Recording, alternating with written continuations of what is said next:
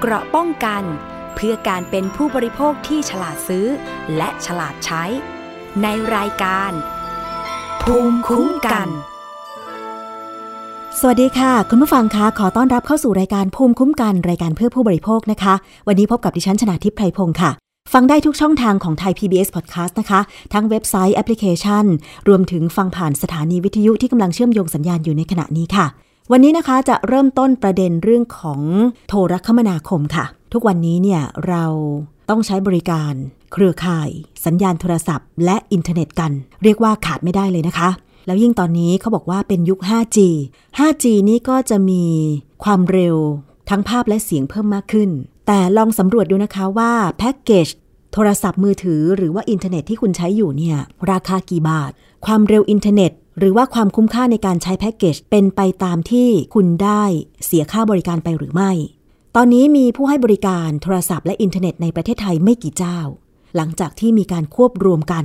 ก่อนหน้านี้มีการควบรวมกันของเครือข่ายโทรศัพท์ บริษัท True และบริษัท d t แทและนอกจากนั้นนะคะ ยังมีการควบรวมกิจการอินเทอร์เน็ต ระหว่างค่าย AIS กับ 3BB เมื่อ วันที่ 10 พฤศจิกายน 2566 ทางคณะกรรมการกสทช มีการประชุมกัน มีมติ 4 ต่อ 1 อนุญาตให้ AIS และ 3BB ควบรวมกิจการกันได้ ซึ่งเรื่องนี้ล่ะค่ะ เรามาดูกันสิว่า ในอนาคตมันจะกระทบอะไรกับผู้บริโภคอย่างเราๆหรือเปล่า เพราะทุกวันนี้ต้องยอมรับว่า บริการโทรศัพท์เคลื่อนที่ และสัญญาณอินเทอร์เน็ตมีความจำเป็น ต่อชีวิตประจำวันของประชาชนทุกคน เราติดต่อสื่อสาร เราทำมาค้าขาย เราใช้ชีวิต ตอนนี้เรียกว่าขาดโทรศัพท์มือถือ ไม่เชื่อมต่ออินเทอร์เน็ตไม่ได้เลย อย่างเช่น การชำระเงินผ่านโมบายแบงกิ้งซึ่งก็ต้องอาศัยการเชื่อมต่อสัญญาณอินเทอร์เน็ต เพราะฉะนั้นถ้ามีการควบรวมของบริษัทโทรคมนาคมขนาดใหญ่แบบนี้ อย่างเช่นเมื่อก่อนมี 3 ค่าย AIS d t a c True ตอนนี้เหลือ 2 ค่ายใหญ่ๆ เท่านั้นก็คือ AAS และ d t a c True รวมถึงบริการอินเทอร์เน็ต มันจะกระทบทำให้ผู้บริโภคไม่มีทางเลือกหรือเปล่า ซึ่งวันนี้นะคะ ดิฉันจะไปพูดคุยกับคุณอิทธบูลอ้นวงศาค่ะ รองเลขาธิการสำนักงานสภาองค์กรของผู้บริโภค ซึ่งก็เป็นหนึ่งในการที่ไปยื่นหนังสือให้กับกสทช ด้วยนะคะ สวัสดีค่ะ คุณอิทธบูลคะสวัสดีครับ คุณชนะทิพย์ครับ ตอนนี้เนี่ย ผู้บริโภคเองนะคะ คงจะต้องจับตามองเหมือนเหมือนกันกับที่ทางสภาองค์กรของผู้บริโภค ได้มีการทำงานในการยื่นหนังสือเพื่อที่จะขอให้กสทชเนี่ยพิจารณาว่าไม่ควรอนุญาตให้กิจการโทรคมนาคมควบรวมกิจการกัน เพื่อผลประโยชน์ของผู้บริโภค เพราะว่ามันจะมีทางเลือกที่น้อยลง แต่ตอนนี้จะทันหรือไม่คะคุณอิทธิบุญคะ ต้องเรียนอย่างนี้ฮะเพื่อความเป็นธรรม กับทางกสทช ด้วยนะครับ ถึงแม้ว่าสภาองค์กรของบริโภคได้ออกแถลงการนะฮะแสดงความเสียใจและผิดหวังนะครับ ในการมีมติสี่ต่อหนึ่งนะฮะของกสทช ที่อนุญาตให้มีการควบรวม อันที่หนึ่งก็คือต้องยอมรับว่าครั้งนี้ถือว่าเป็นการใช้อำนาจของกสทชนะครับ ถ้าเปรียบเทียบกับครั้งการควบรวม t ู d t a c นะครับที่ใช้มติรับทราบเพียงเท่านั้นนะครับ ครั้งนี้ถือว่ามีบทเรียนที่สำคัญจากเนื้อหาหรือคำแถลง จากกสทชบางท่านนะฮะที่มาที่ปลายเบื้องหลังของการมีมติดังกล่าวนะฮะผลของการควบรวมเป็นอย่างนี้ฮะคุณชนาทิพย์ครับ สิ่งที่เกิดขึ้นเนี่ยกรณีของการควบรวมของบริษัทลูกของ AS กับ 3BB เนี่ยสิ่งที่จะเกิดขึ้นก็คือมันมีผลกระทบในมุมของธุรกิจอินเทอร์เน็ตประจำที่นะครับ ซึ่งเราต้องยอมรับว่าทุกวันนี้ในการสื่อสารของเราเนี่ยมือถือเนี่ยเรา ไม่ค่อยได้ใช้เลยนะฮะ ค่าบงค่าเบอร์โทรอะไรต่างๆ เนี่ย เราใช้อินเทอร์เน็ต เราใช้ไลน์เราใช้เฟซเราใช้ติ๊กต็อกอะไรต่างๆ ในการสื่อสารของเรานะฮะทั้งหมดเลย สิ่งที่จะเกิดขึ้นหลังจากมีมติตรงนี้ไปเนี่ยก็คือ ผู้ให้บริการรายใหญ่เนี่ยจากสี่ลายจะเหลือสามลายนะฮะคือคู่ระหว่างบริษัทลูกของ AS กับ 3BB เนี่ยก็จะมีส่วนแบ่งการตลาดคือ 41เปอร์เซ็นต์ ซึ่งถือว่าสูงมากนะฮะใช่ ในขณะที่กฎหมายควบรวมของเราเนี่ยก็เขียนไว้สูงมากนะฮะทำให้เขาเนี่ยไม่ไม่เกิดปัญหาในแง่ของการขัดข้อกฎหมายคือบ้านเราเนี่ยต้องเกินกว่าร้อยละห้าห้าสิบขึ้นไปอะถึงจะเรียกว่ามีมีส่วนแบ่งการตลาดที่มากเกินใช่ไหมคะใช่ใช่แต่ของเขาเนี่ยคือ 41เปอร์เซ็นต์นะฮะในมุมของกฎหมายเนี่ยมันถูกแต่ไออำนาจหรืออิทธิพลของการตลาดเนี่ยต้องว่ากันดูที ในขณะที่ True เนี่ยส่วนแบ่งการตลาดของตลาดอินเทอร์เน็ตเนี่ยเขาอยู่ที่สามสิบห้าเปอร์เซ็นต์นะครับ แล้วก็มีอีกค่ายหนึ่งที่ถูกยกมาขึ้นมาอ้างนะฮะมีการกล่าวถึงเนี่ยก็คือค่ายของโทรคมนาคมแห่งชาติหรือ NT นะฮะอยู่ที่ 16ถึง17เปอร์เซ็นต์นะฮะนอกนั้นก็เป็นรายรายเล็กน้อยๆ คือ2เปอร์เซ็นต์เนี่ยคือเขามองว่ามันจะไม่เกิดการผูกขาดหรอก เพราะยังมี NT เนี่ยไว้คาอยู่ในตลาดอยู่นะ แต่ปัจจุบันใครใช้ NT บ้างฮะตอนเนี้ย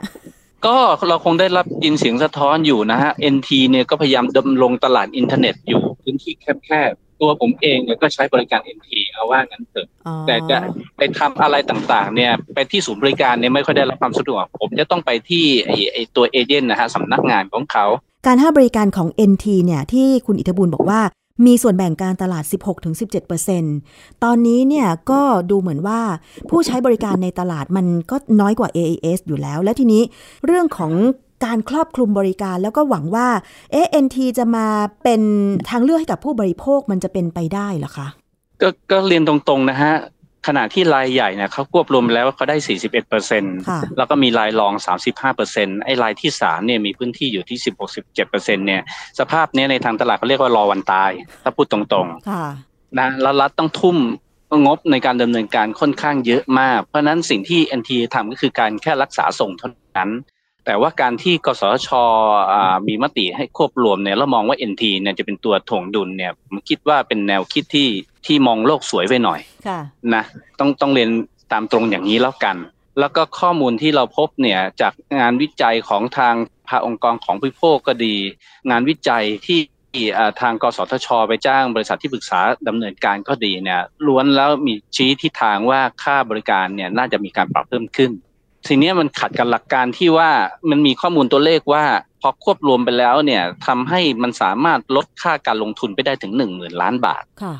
หนึ่งหมื่นล้านบาทเนี่ยของคณะกรรมการก็มาตรการเฉพาะนะฮะหลังการควบรวมนี่คือให้ใช้เงินหนึ่งหมื่นล้านบาทเนี่ยไปลงทุนเพิ่มขึ้น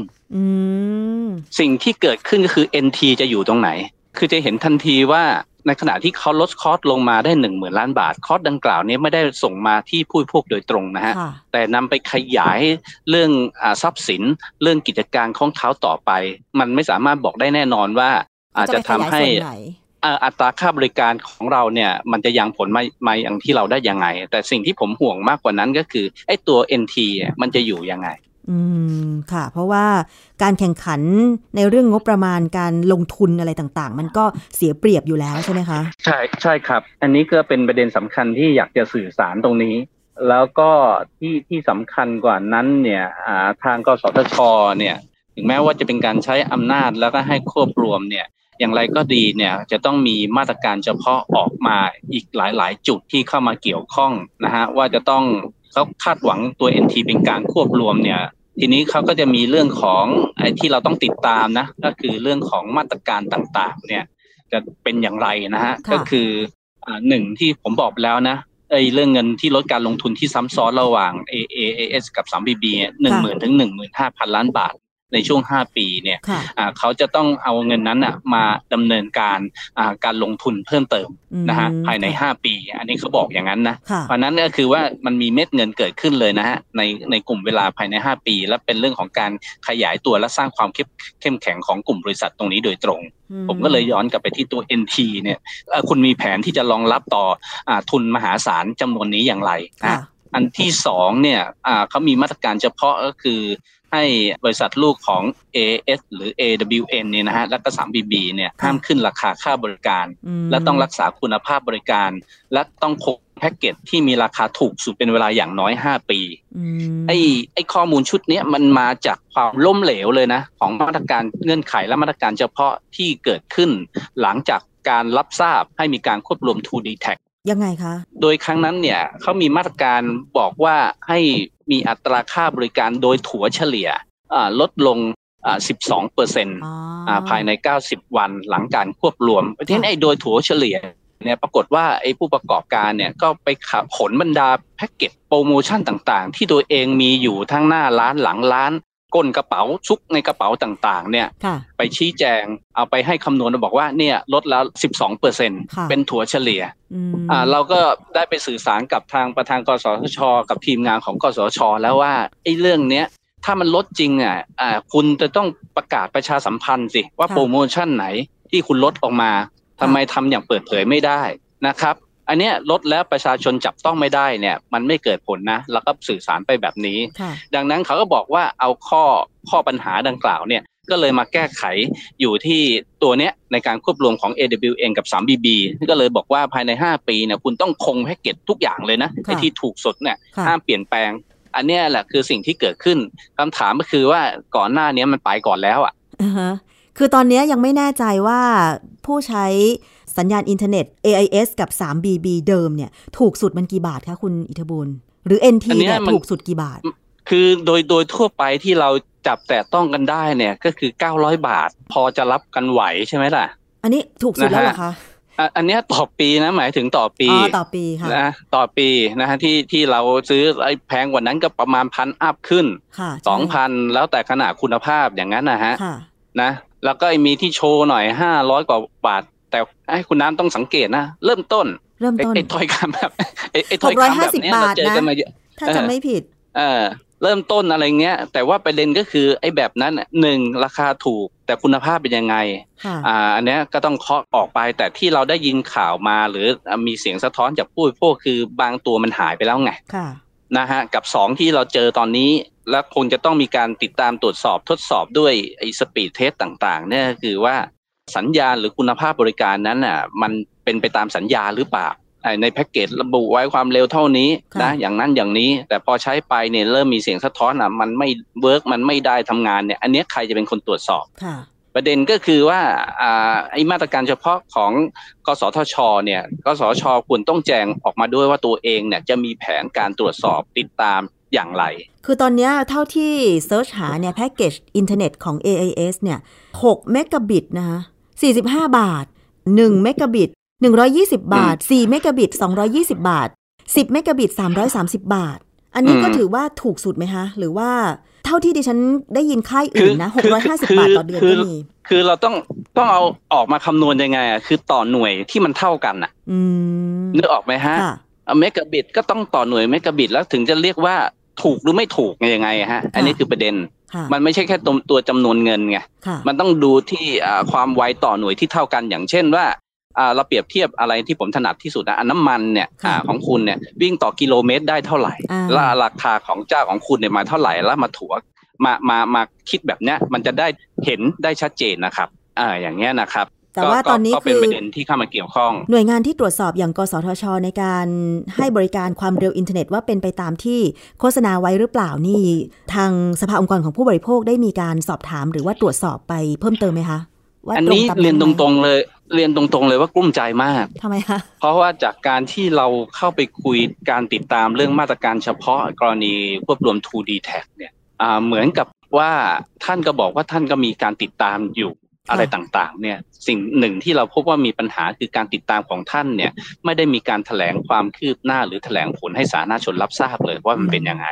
อ่าเขามีมาตรการเฉพาะในหลายตัวนะฮะ แต่คุณน้ำในฐานะสื่อมวลชนเนี่ยเคยรับทราบไหมฮะ ไม่เคยเลย จริง ๆ ไม่เคยเลยใช่ไหมขนาดตามแล้วก็พ้นระยะเวลพ้นระยะเวลาอย่างเช่นไอ้ลด 12เปอร์เซ็นภายใน 90 วันเนี่ยอันนี้มันพ้นกันมาหลายเดือนหลายแล้วเดืเนี่อยนแล้วก็ไม่เคยเกือบปีมีแล้วทราบผล ใช่ใช่แล้วแล้วทีนี้ผมก็เพิ่งทราบผลจากคำแถลงของกรรมการกสทช ที่ท่านออกมาแถลงเหตุผลบางหลังเนี่ยก็ยอมรับว่าหนึ่งแพ็กเกจราคาถูกหายไปค่ะอ่า แล้วก็ราคาแพงใส่เข้ามาเอ่อมีการขายพ่วงอะไรต่างๆ แบบเนี้ยไอ้ค่ะข้อมูลแบบเนี้ยเรามีความจำเป็นที่เราควรจะได้รับการสื่อสารจากกสทช ในฐานะที่เป็นผู้กำหนดมาตรการ ในฐานะที่เป็นผู้กำกับดูแลใช่ไหมครับ ใช่ อ่าเพราะแล้วข้อมูลจะได้มีความน่าเชื่อถือ อันนี้คือประเด็นมาก ๆ เลยว่าไอ้กรณีที่เกิดขึ้นกับกรณีของบริษัทลูกของ AS กับ 3BB ในกรณีอินเทอร์เน็ตเนี่ยกสทชจะต้องมีแผนในการสื่อสารกับสังคม ว่าข้อมูลเป็นอย่างไร เพื่อที่จะประชาชนจะได้รับทราบ แล้วก็เตรียมรองรับแรงกระแทกนะ จากค่ะสิ่งที่เกิดขึ้นจากประชาชนที่อาจจะได้รับผลกระทบ หนึ่งก็คือเรื่องของอัตราค่าบริการที่จะมีการเปลี่ยนแปลงหรือไม่ค่ะนะครับสองก็คือกสชน่าจะมีแนวคิดเพิ่มมากกว่านี้นะฮะว่าจะทำอย่างไรกับ NT ที่จะเป็นข้อแนะนำต่อรัฐบาล ในการที่จะส่งเสริมให้ NT ได้ส่วนแบ่งการตลาดเพิ่มมากขึ้น แต่นั่นหมายความว่าจะต้องปรับปรุงบริการ ทั้งความเร็วแล้วก็เครือข่ายของอินเทอร์เน็ตด้วยใช่ไหมคะอ่าหมายถึงว่าถ้าคุณน้ำกับผมเนี่ยอยากจะเชียร์ NT ให้สู้กับเขาได้ แต่ถ้ามันช้าถ้าเน็ตมันช้าเราก็ไม่ใช่ทางเลือกของเราใช่ไหมคะ ผมก็เลยบอกว่าถ้าเน็ตมันช้าเนี่ย NT ก็รอวันตายไงครับคือช้ากว่าเขาเล็กน้อยนะคือเขาไม่ต้องสูงมากนะแต่ถ้า NT ไม่สามารถทำได้เท่าเขา หรือทำแย่กว่า ถ้าทำแย่กว่าเขานี่คือรอวันตายทันที แต่ถ้าทำได้เท่ากับเขาแล้วราคาค่าบริการของตัวเองมีพื้นที่ที่มีส่วนต่างอยู่บ้างเอ็นทีพอจะเป็นพื้นที่ทางเลือกได้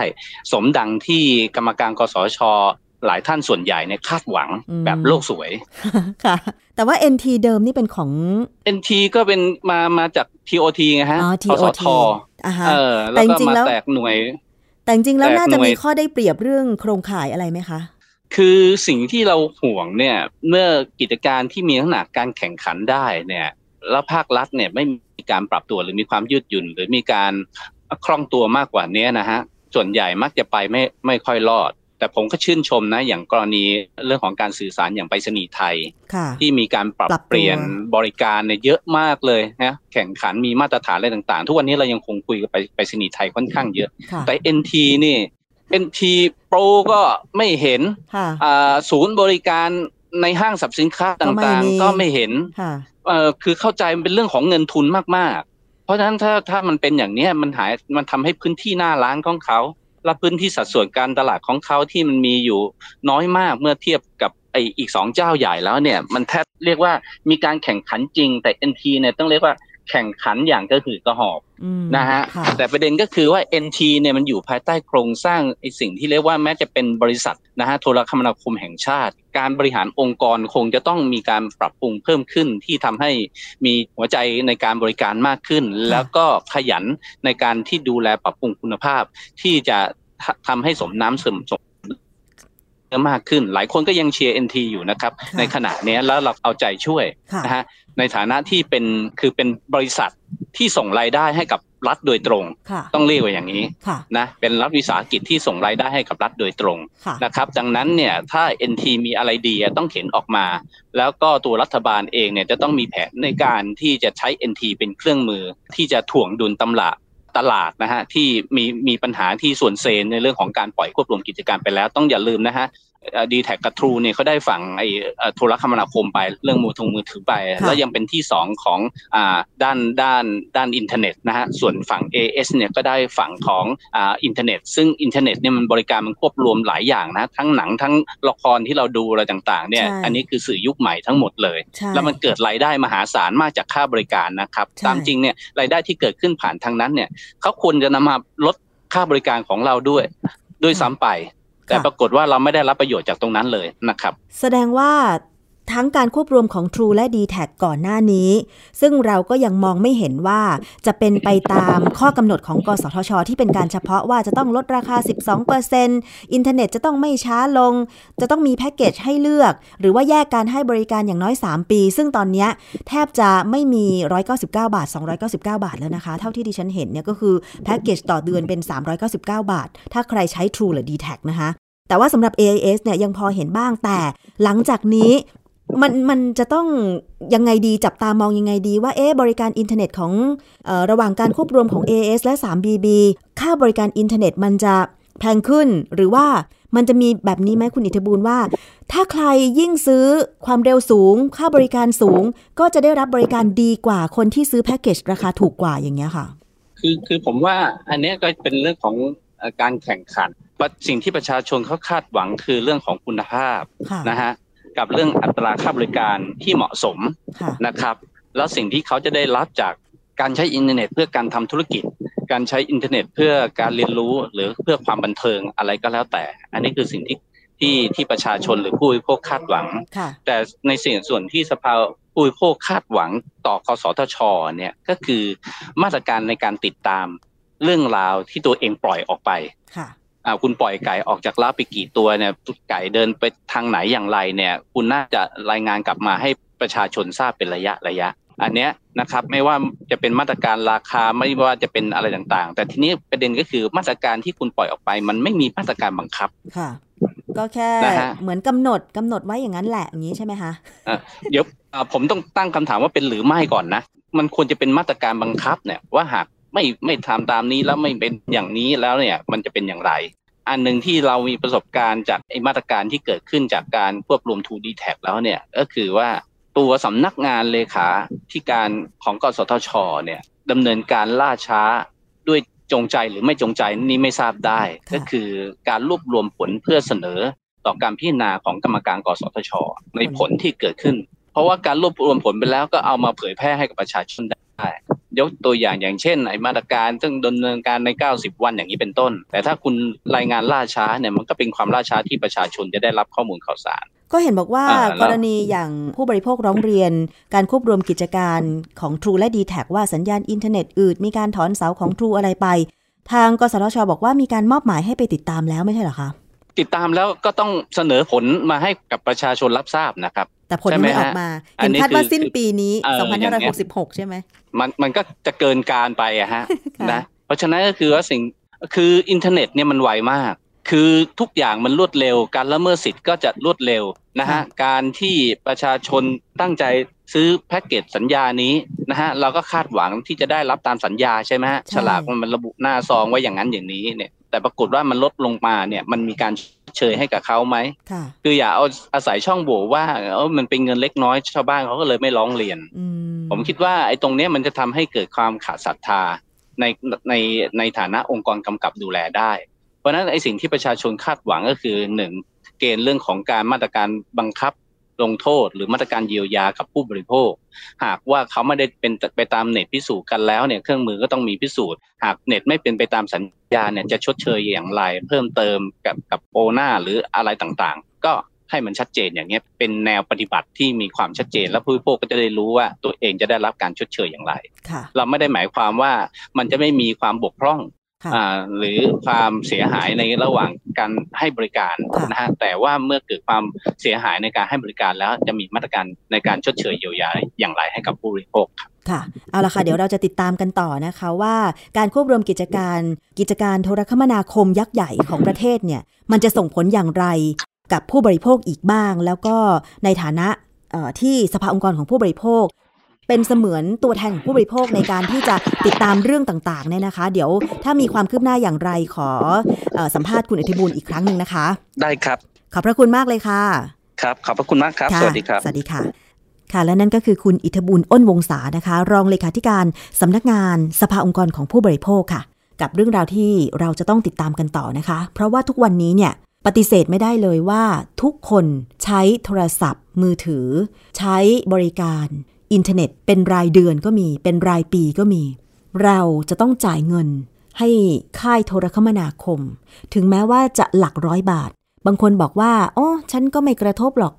เพราะฉันใช้เดือนละ 199 บาท แต่ถามว่าสัญญาณอินเทอร์เน็ตเร็วไหม เช่น คลิกไปหนึ่งคลิกเนี่ย กว่าจะได้ดูเนื้อหา มันหมุนวนติ้วติ้วติ้วอยู่หรือเปล่า มันหมายถึงว่าโครงข่ายอินเทอร์เน็ตมันอยู่ ใกล้เราและส่งสัญญาณ ให้เราได้รับชมเนื้อหา ทั้งในโทรศัพท์หรือว่าที่บ้านเร็วไหม ซึ่งตอนนี้มันอยู่ในยุค 5G 5G หมายความว่าทั้งภาพและเสียงมันเร็วมากเร็วกว่า 4G ใช่ไหมคะ แต่มันเร็วกว่า 4G จริงไหม speed อินเทอร์เน็ตที่เขาขายมาเนี่ยแพ็กเกจหนึ่งเนี่ยมันเปรียบเทียบหารกันต่อ 1 เมกะบิตแล้ว ราคากับความเร็วมันตรงตามที่เขาโฆษณาไหม คือใครใช้ของถูกเน็ตช้า ใครใช้ของแพงเน็ตเร็ว อันนี้เป็นการแข่งขันทางการตลาดก็จริงนะ แต่ว่ามันก็ต้องตรงตามที่เขาโฆษณา เพื่อความเป็นธรรมกับผู้ใช้บริการใช่ไหมคะ และสำหรับผู้บริโภคค่ะ ที่ต้องการจะแสดงความคิดเห็น หรือรายงานเรื่องของผลกระทบการใช้บริการ โครงข่ายโทรคมนาคม ค่าโทรศัพท์ต่างๆนะคะ สามารถที่จะร่วมตอบแบบสอบถาม ผลกระทบจากการใช้บริการทางโทรศัพท์ หรือแชร์ปัญหาที่เกิดขึ้น เพื่อส่งต่อให้กสทช ที่ต้องการข้อมูลเชิงประจักษ์ไม่ใช่แค่ความรู้สึก เพื่อดำเนินการตรวจสอบและแก้ไขปัญหา รวมถึงผลักดันเป็นนโยบายเพื่อคุ้มครองผู้บริโภคต่อไปนะคะ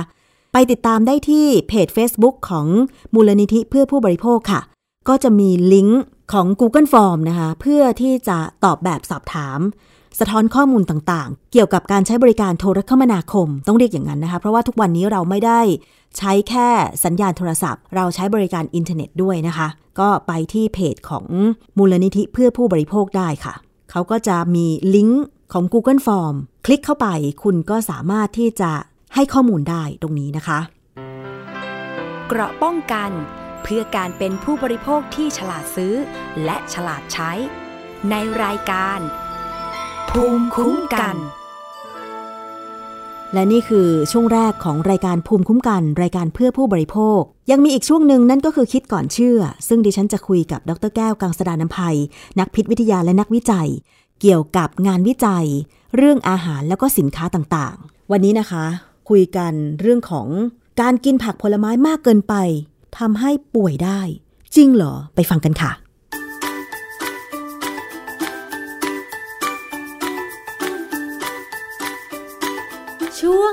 คิดก่อนเชื่อ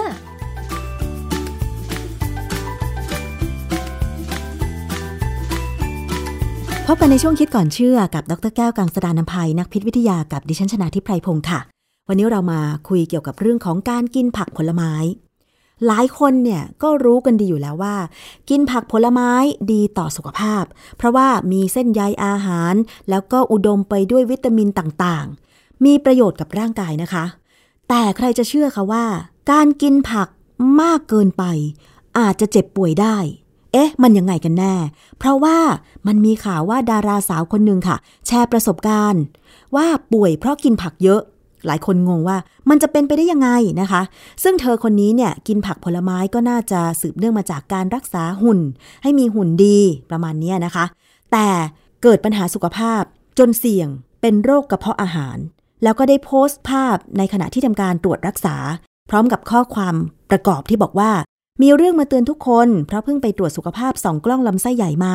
เนื่องจากช่วงหลังรู้สึกว่าท้องอืดท้องเฟ้ออยู่บ่อยๆ ตรวจมาก็พบว่าเกิดจากการกินอาหารจำพวกสลัดมากเกินไป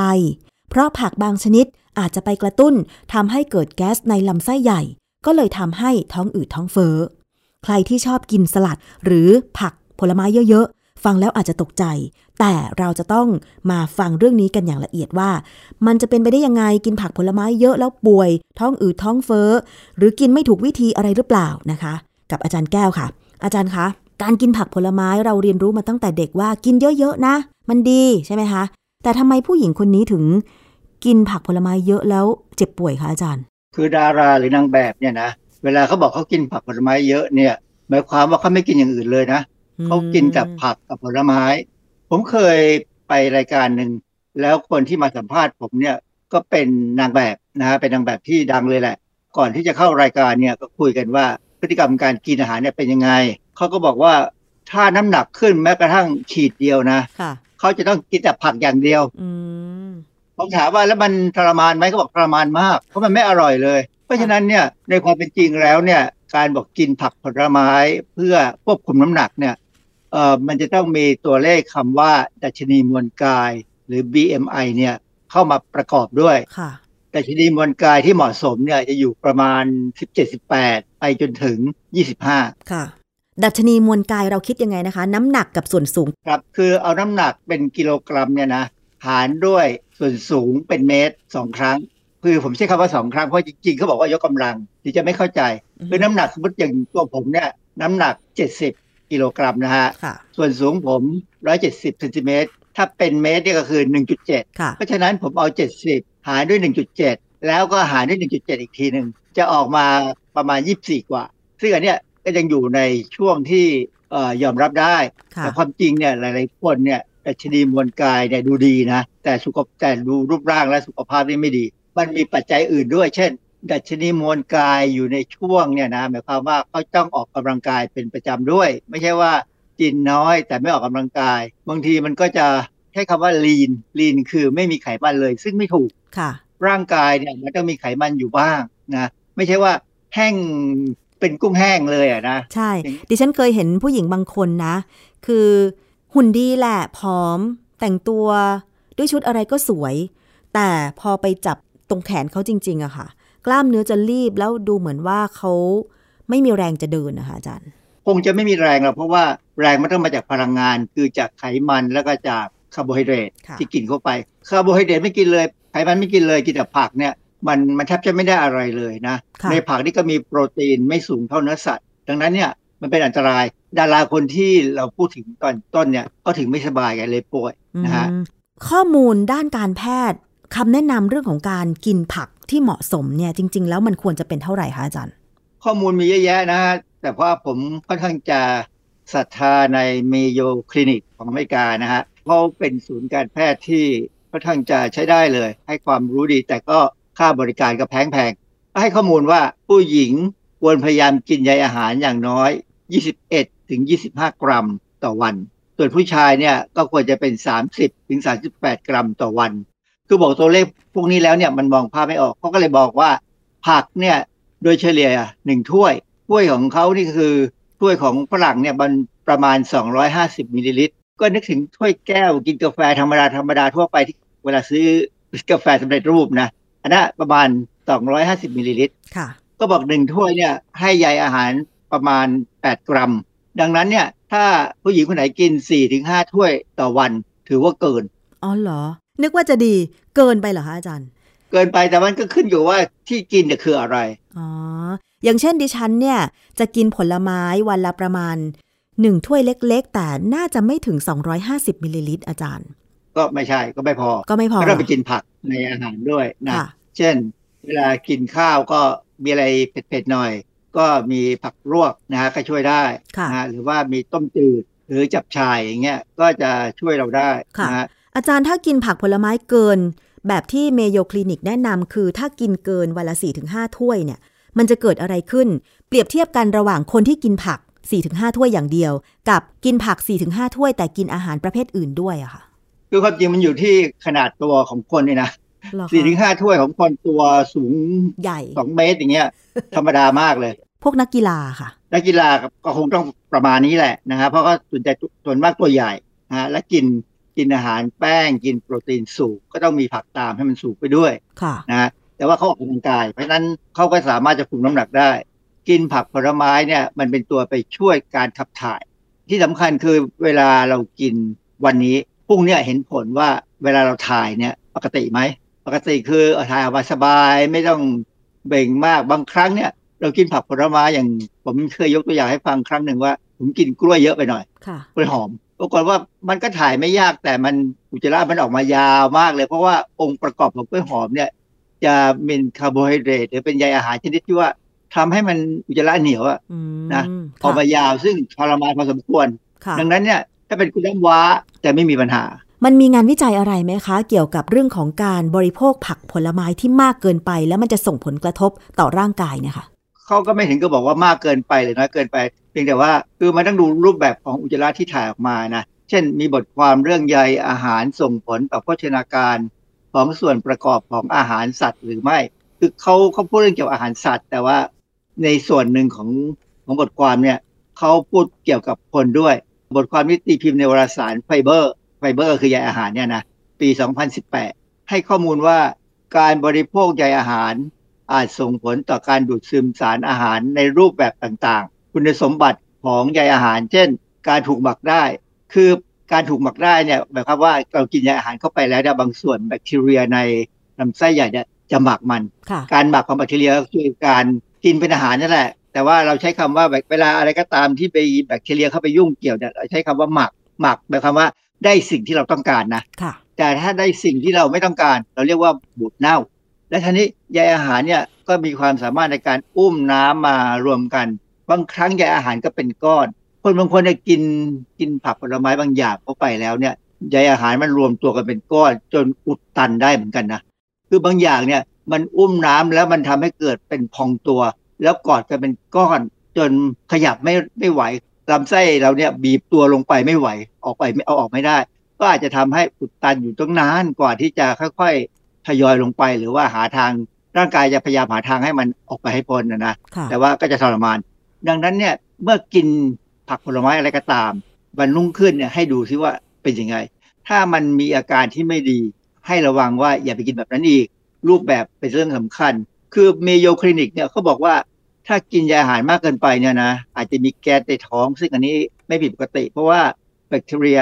เขาหมักมันทำให้กลายเป็นแก๊สซึ่งอ๋อถ้ามีแก๊สแต่พอเหมอง ก็จะดีอ๋อ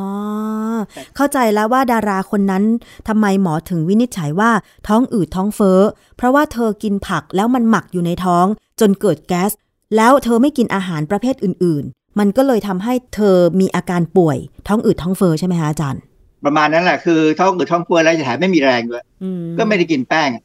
เมโยเขาแนะนำอยู่อย่างหนึ่งว่าบางครั้งอะกินบางอย่างแล้วมันอาจจะทำให้ท้องผูกได้เหมือนกัน ที่ว่าท้องผูกของเขาเนี่ย เข้าใจว่าคงเป็นเพราะว่ามันมีการพองตัวมากและกอดกันแน่น จนไม่สามารถจะขยับออกมาได้อ๋อบางครั้งเนี่ย เราถ่ายยากนะ แต่พอถ่ายมาแล้วปกติเพียงแต่ว่ามันออกมายากค่ะดังนั้นเนี่ยก็ต้องพยายามเลือกผักผลไม้ที่ร่างกายเราชอบอะแบคทีเรียในลำไส้ใหญ่เราชอบด้วย อาจารย์ดิฉันเคยได้ยินข้อมูลหนึ่งที่บอกว่า อย่ากินฝรั่งเยอะเกินไปไม่อย่างนั้น อุจจาระจะถ่ายยาก อันนี้มีส่วนไหมคะ มี เพราะว่าอะไรฝรั่งถ้าดิบนะถ้าดิบเนี่ยก็จะมีความฝาดและมีแทนนิน โดยเฉพาะถ้าเป็นใบฝรั่งเนี่ยใช้เป็นยาได้เลยอืมเวลาเราท้องเสียนะถ่ายท้องท้องท้องเสียไม่ดี ท้องเสียนี่หยุดถ่ายไม่ได้ค่ะไม่ควรจะหยุดถ่ายควรจะกินยาฆ่าเชื้อแล้วก็ให้มันถ่ายไปให้หมด แต่ว่าถ้าถ่ายท้องแบบ เพราะว่ามันมีการบีบตัวของลำไส้ใหญ่มากเกินไปเนี่ย เรากินใบฝรั่งต้มเนี่ย เราได้แทนนินอืมซึ่งจะไปทำให้การขยับ ของลำไส้ใหญ่เนี่ยน้อยลง เพราะฉะนั้นฝรั่งที่ผลฝรั่งเนี่ยที่ดิบหน่อยยังไม่สุกยังผัดฝาดอยู่บ้างเนี่ยนะมีแทนนินอืมเพราะฉะนั้นโอกาสที่จะจะท้องผูกก็จะมีเหมือนกันค่ะแต่ถ้าเป็นฝรั่งสุกกินแล้วสบายเลย อาจารย์เพราะฉะนั้นเรื่องของการกินผักผลไม้ ถ้ามากเกินไปแล้วไม่กินอาหารอย่างอื่น ก็ส่งผลกระทบทำให้ท้องอืดท้องเฟ้อรวมถึงปัญหาสุขภาพอื่น เพราะว่าขาดสารอาหารประเภทอื่น อาจารย์จะมีคำแนะนำยังไงคะก็เป็นคำแนะนำเก่าๆอะนะที่ทางอเมริกาเขาแนะนำคนของเขาว่า อาหารหนึ่งจานเนี่ย ให้มองดูเห็นผักผลไม้ประมาณครึ่งหนึ่ง แล้วก็มีหนึ่งในสี่เป็นแป้งค่ะหนึ่งในสี่เป็นเนื้อสัตว์ค่ะส่วนไขมันเนี่ยจะแฝงอยู่ในเนื้อสัตว์ ง่ายๆเงี้ยไม่ต้องไปดูรายละเอียดหรอกเพราะว่าละเอียดนักก็ลำบากทำยาก เอาดูง่ายๆเลยเนี่ย แล้วก็ถ้า ทำไม่ได้ทุกจานก็ไม่เป็นไร แต่ให้ดูให้ได้ในหนึ่งวันให้เป็นแบบนี้คือครึ่งหนึ่งเนี่ยเป็นผักผลไม้ แล้วผักผลไม้เนี่ยก็ควรจะมองว่ามันจะเป็นผักแบบแข็งๆเลยบ้างก็ดี แต่ว่ามีผักนิ่มๆมีผลไม้ที่นิ่มๆด้วยก็ดี เพราะว่าอะไร เพราะว่าเราต้องการใยอาหารสองแบบค่ะแบบหนึ่งอุ้มน้ำดี อุ้มน้ำดีเนี่ยหมายความว่ามันนิ่มแหละ แล้วเวลาถ้ามีการแยกออกมาเนี่ยเอาใส่ลงไปในน้ำเช่น เม็ดแมงลักเนี่ยเราจะเห็นมันพองตัวใช่นะฮะหรือว่าอย่างแตงกวาเนี่ย แตงกวามีน้ำเยเราอะก็จะเห็นว่าตรงกลางเออมีน้ำเยอะแล้วนิ่มค่ะๆนะฮะคือลักษณะนิ่มๆนุ่มๆเนี่ยเป็นลักษณะของใยอาหารที่อุ้มน้ำดีอืมส่วนใยอาหารที่อุ้มน้ำไม่ดี อาจจะเป็นพวกก้านคะน้าเนี่ยหรือว่าเวลาเรามองที่ใบกระหล่ำกระหล่ำปลีเนี่ยนะฮะจะเห็นว่ามันจะมีส่วนที่เป็นเป็นลายอะนูนๆอันนั้นอะอุ้มน้ำไม่ดีแน่เพราะว่าอืมันจะเป็นพวกเซลลูโลสค่ะนะซึ่งเราต้องการทั้งสองอย่าง เพราะว่ามีประโยชน์ต่างกันค่ะ อาจารย์แล้วผักผลไม้ ถ้าเกิดว่ากินเข้าไปแล้วมันมันถูกหมักในลำไส้ของเรา แล้วมันเกิดแก๊สเนี่ย ประเภทไหนที่มันจะเกิดแก๊สได้มากคะอาจารย์ ที่เป็นใยอาหารที่อุ้มน้ำดี คือถ้าเรากินพอเหมาะเนี่ย เกิดแก๊สแล้ว แก๊สนี่จะช่วยให้ความเป็นกรดด่างของลำไส้ใหญ่เนี่ยออกมากลางๆ ไม่ได้ไปทางด่าง ในกรณีของการป้องกันมะเร็งเนี่ย เรามีโอกาสที่จะมีเซลล์มะเร็งเกิดขึ้นในลำไส้ใหญ่สูงมากทุกคนแหละค่ะเพียงแต่ว่าเซลล์มะเร็งเนี่ยชอบจะอยู่ในสิ่งแวดล้อมที่เป็นด่างเหตุผลคือเขาปล่อยกรดมาก เขาจะปล่อยกรดแลคติกออกมามาก เพราะฉะนั้นถ้าเป็นกรดมากๆ เซลล์มะเร็งมันก็ตายเหมือนกันอืมดังนั้นถ้าลำไส้ใหญ่เราเป็นด่างเนี่ยด่างจะไปช่วยทำให้กรดเนี่ยหมดฤทธิ์ไปบ้างพอสมควรจนเซลล์มะเร็งเนี่ยอยู่ได้สบาย การที่เราปรับ ลำไส้ใหญ่เราให้ออกมากลางๆ หรือออกไปกรดเล็กน้อยเนี่ย จะทำให้เซลล์มะเร็งเนี่ยไม่เจริญอืมเพราะฉะนั้นเราก็ควรจะกินผักผลไม้ที่มันอุ้มน้ำใช่ไหมคะคือบางส่วนกินให้พอเหมาะ บางครั้งเนี่ยเราจะได้กลิ่นอุจจาระเป็นออกเป็นกลิ่นของกรดแต่ไม่ได้มากนะกรดที่ว่าเนี่ยก็คือมีเป็นกรดน้ำส้ม เป็นกรด propionic เป็นกรด butyric อย่างกรด propionic เนี่ยผมจำได้ดี เพราะว่าเวลาผมทำงานเนี่ยผมเวลาผมเลี้ยงแมลงหวีเนี่ย ผมจะใช้อาหารที่ต้องเติมกรดโปรไบโอนิกเข้าไป มันออกเปรี้ยวๆเหมือนกับกล้วยน้ำว้าที่สุกงอมอะนั่นแหละเป็นกลิ่นคล้ายๆแบบนั้นน่ะคือถ้าถ่ายว่ากลิ่นแบบนั้นเนี่ย ถือว่ากำลังดี แต่ไม่ต้องไม่ท้องไม่ต้องท้องท้องเฟอร์นะบางคนท้องเฟอร์คือมีแก๊สมากเกินไปก็จะผายลมอยู่ตลอดเวลาเนี่ย อันนั้นเกินไปกินมากไปอ๋อก็พยายามลดพวกที่อุ้มน้ำให้กลายเป็นอุ้มน้ำไม่ดีเพิ่มขึ้นหน่อย แล้วก็สังเกตตัวเองค่ะ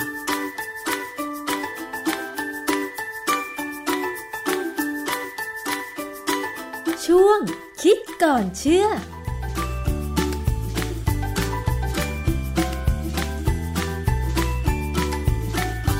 นั่นคือช่วงคิดก่อนเชื่อกับ ดรแก้วกังสดานนภัยนักพิษวิทยานะคะ ติดตามกันได้ในรายการภูมิคุ้มกัน ทั้งเว็บไซต์แอปพลิเคชัน แล้วก็ฟังจากสถานีวิทยุที่กำลังเชื่อมโยงสัญญาณค่ะ มาถึงเรื่องของอาหาร GMO กันบ้างคุณผู้ฟัง อาหาร GMO ก็คือ อาหารที่ถูกตัดแต่งพันธุกรรม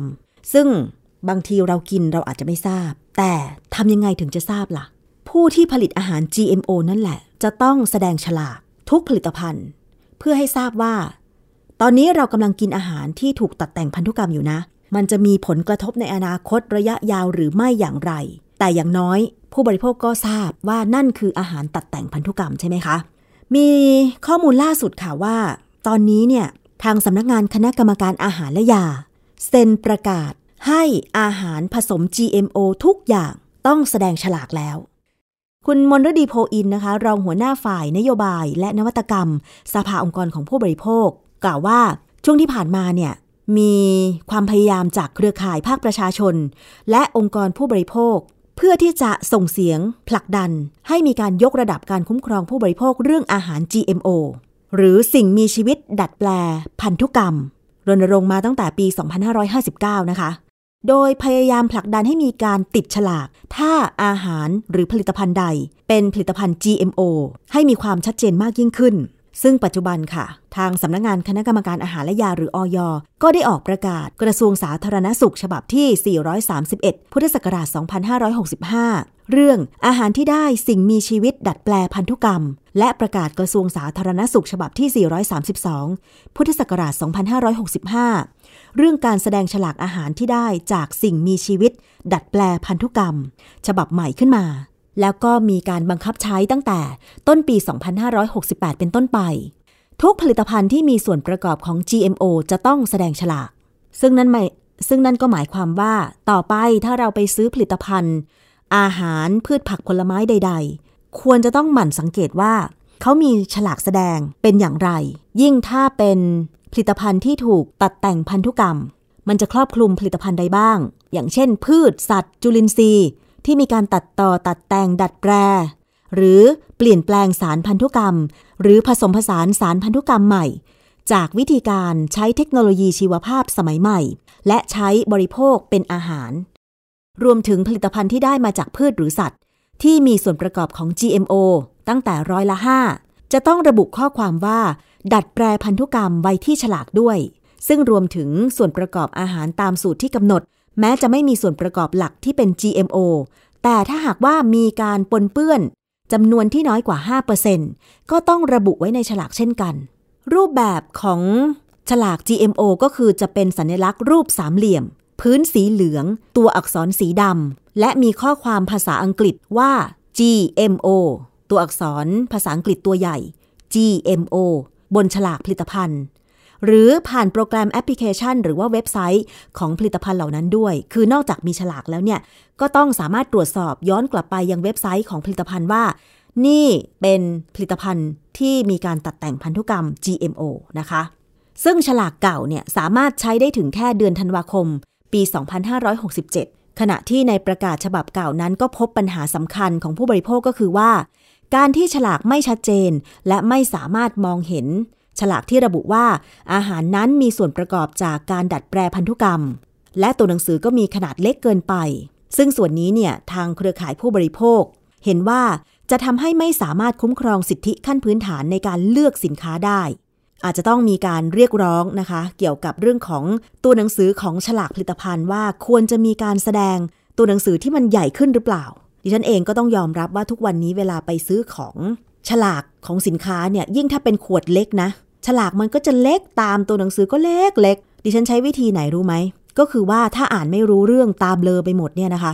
ดิฉันก็ใช้กล้องโทรศัพท์มือถือนี่แหละ ถ่ายภาพฉลาก แล้วก็คลี่อ่านจากภาพนั้นเป็นบรรทัดไป เพราะว่าบางทีก็ไม่ได้เอาแว่นตาไปซื้อของด้วยนะคะ ก็ต้องใช้วิธีถ่ายภาพแล้วก็คลี่อ่านเป็นบรรทัด ว่ามันมีส่วนประกอบอะไรบ้าง เพื่อเราจะได้รู้ค่ะคุณผู้ฟัง มันสำคัญนะฉลากเนี่ย บางทีเราบอกว่าซื้อมาผิดอะ่ะ เพราะเราไม่ได้อ่านฉลาก บางทีขวดมันเหมือนกันสีมันใกล้เคียงกันไงคุณผู้ฟัง ดิฉันเคยเหมือนกันนะ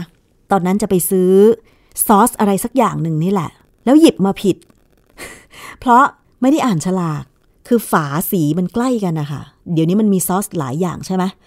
ซอสฝาเขียว ซอสฝาเหลือง ซอสฝาส้ม แล้วก็มีซอสนำเข้าจากต่างประเทศอีก โดยเฉพาะอาหารเกาหลีอาหารญี่ปุ่นเนี่ยซอสญี่ปุ่นก็อีกแบบซอสเกาหลีก็อีกแบบหนึ่งนะส่วนผสมมันไม่เหมือนกัน เพราะฉะนั้นก็ต้องอ่านฉลากไว้ก่อน เพื่อจะได้ซื้อสินค้าที่มันตรงตามความต้องการ แล้วก็รู้ว่ามันมีส่วนประกอบอะไรบ้าง อาหารดัดแปลพันธุกรรมหรือ GMO เนี่ยมันยังไม่มีการรับรองร้อยเปอร์เซนว่ามันจะปลอดภัยอะ่ะเพราะว่าอะไร อย่างที่อาจารย์แก้วบอกว่า มันไม่สามารถวิจัยในคนได้ แต่มันวิจัยในสัตว์ทดลอง และก็ห้องปฏิบัติการได้ สิ่งที่เกิดขึ้นกับสัตว์ทดลองหรือในห้องทดลอง บางทีมันก็ไม่สามารถรับประกันได้ว่า มันจะไม่เกิดขึ้นกับคน มันก็ต้องดูกันยาวๆ โดยเฉพาะเรื่องของอาหารการกินนะคะ คุณผู้ฟัง ต่อไปนี้ต้องหมั่นสังเกต ฉลากสินค้าและอาหาร ตั้งแต่ปี 2568 ฉลากอาหาร จะต้องมีการระบุว่าอาหารหรือสินค้านั้นเป็นผลิตภัณฑ์ GMO หรือไม่ เกราะป้องกัน เพื่อการเป็นผู้บริโภคที่ฉลาดซื้อ และฉลาดใช้ ในรายการ ภูมิคุ้มกัน มาปิดท้ายที่เรื่องของบุหรี่ไฟฟ้ากันบ้างค่ะ หลายครั้งรายการภูมิคุ้มกันเคยสัมภาษณ์แพทย์นะคะ เกี่ยวกับความอันตรายของบุหรี่ไฟฟ้า ซึ่งแพทย์ทุกท่านยืนยันว่าบุหรี่ไฟฟ้านั้น อันตรายมากกว่าบุหรี่มวลซะอีก เพราะว่าการผสม น้ำยาบุหรี่ไฟฟ้าอาจจะมีความเข้มข้นของสารต่างๆ มากกว่าบุหรี่มวลด้วยซ้ำและทางสำนักงานคณะกรรมการ คุ้มครองผู้บริโภคหรือสคบอเองทำงานเชิงรุกในการที่จะลงไปตรวจตรวจร้านที่มีรายงานว่าลักลอบขายบุหรี่ไฟฟ้า อย่างล่าสุดค่ะทางสคบได้รับแจ้งเบาะแสจากผู้ปกครอง แล้วก็ประชาชนในพื้นที่เขตบางกะปิ ว่ามีร้านลักลอบเปิดขายบุหรี่ไฟฟ้า น้ำยาบุหรี่ไฟฟ้ารายใหญ่ มีเด็กและเยาวชนเข้าไปซื้อจำนวนมากเลย ซึ่งบุหรี่ไฟฟ้าและน้ำยาบุหรี่ไฟฟ้าเนี่ยเป็นสินค้าที่ คณะกรรมการคุ้มครองผู้บริโภค มีคำสั่งที่9ทับ2558 ห้ามขาย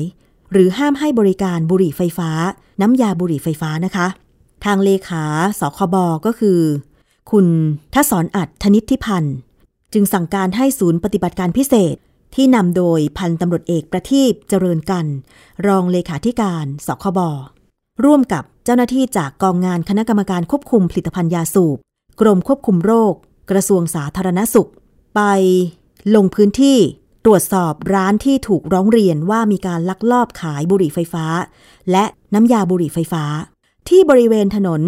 รามคำแหงซอย 53 ค่ะคุณผู้ฟัง ก็พบว่ามีการเปิดร้านขายบุหรี่ไฟฟ้า และน้ำยาบุหรี่ไฟฟ้าจริง พอเจ้าหน้าที่ไปตรวจสอบ แสดงตัว จึงได้ทำการตรวจยึดบุหรี่ไฟฟ้า พร้อมน้ำยาบุหรี่ไฟฟ้า 30,000 ชิ้นนะคะกำลังอีกชุดหนึ่งไปตรวจที่ร้านขายบุหรี่ไฟฟ้า แห่งที่สองก็ตั้งอยู่ซอยรามคำแหง 53 เช่นเดียวกัน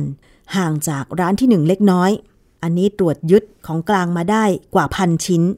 กำลังเจ้าหน้าที่ชุดที่ 3 เดินทางไปซอยรามคำแหง 59 ก็พบว่ามีการลักลอบขายบุหรี่ไฟฟ้า และน้ำยาบุหรี่ไฟฟ้าอีกร้านหนึ่ง อันนี้ตรวจยึดของกลางมาได้ 5,000 ชิ้น ก็จะได้ส่งหลักฐาน รวบรวม หลักฐานทั้งหมด ส่งตัวผู้กระทำผิดดำเนินคดีต่อไปนะคะ ซึ่งของกลางที่ยึดมาได้เนี่ยรวมทั้งสิ้น มูลค่าประมาณ 3 ล้านบาททีเดียว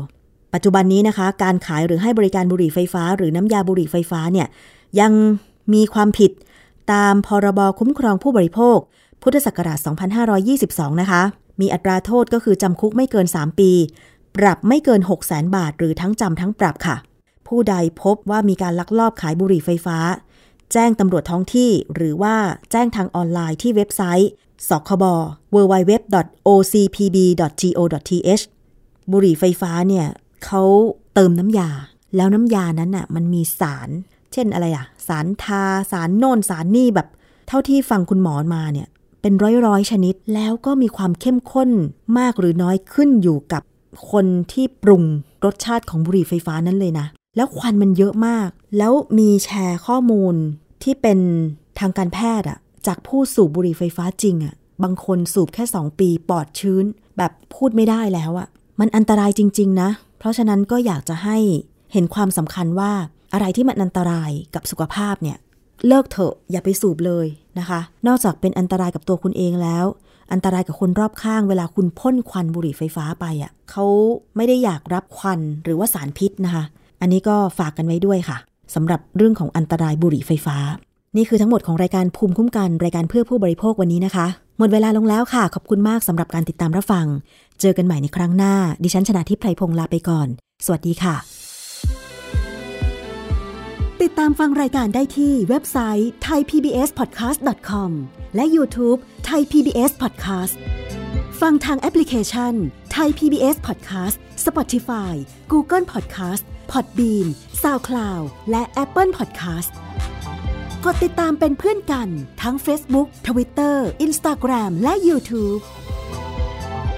ไทย PBS Podcast แค่ฟังความคิดก็ดังขึ้น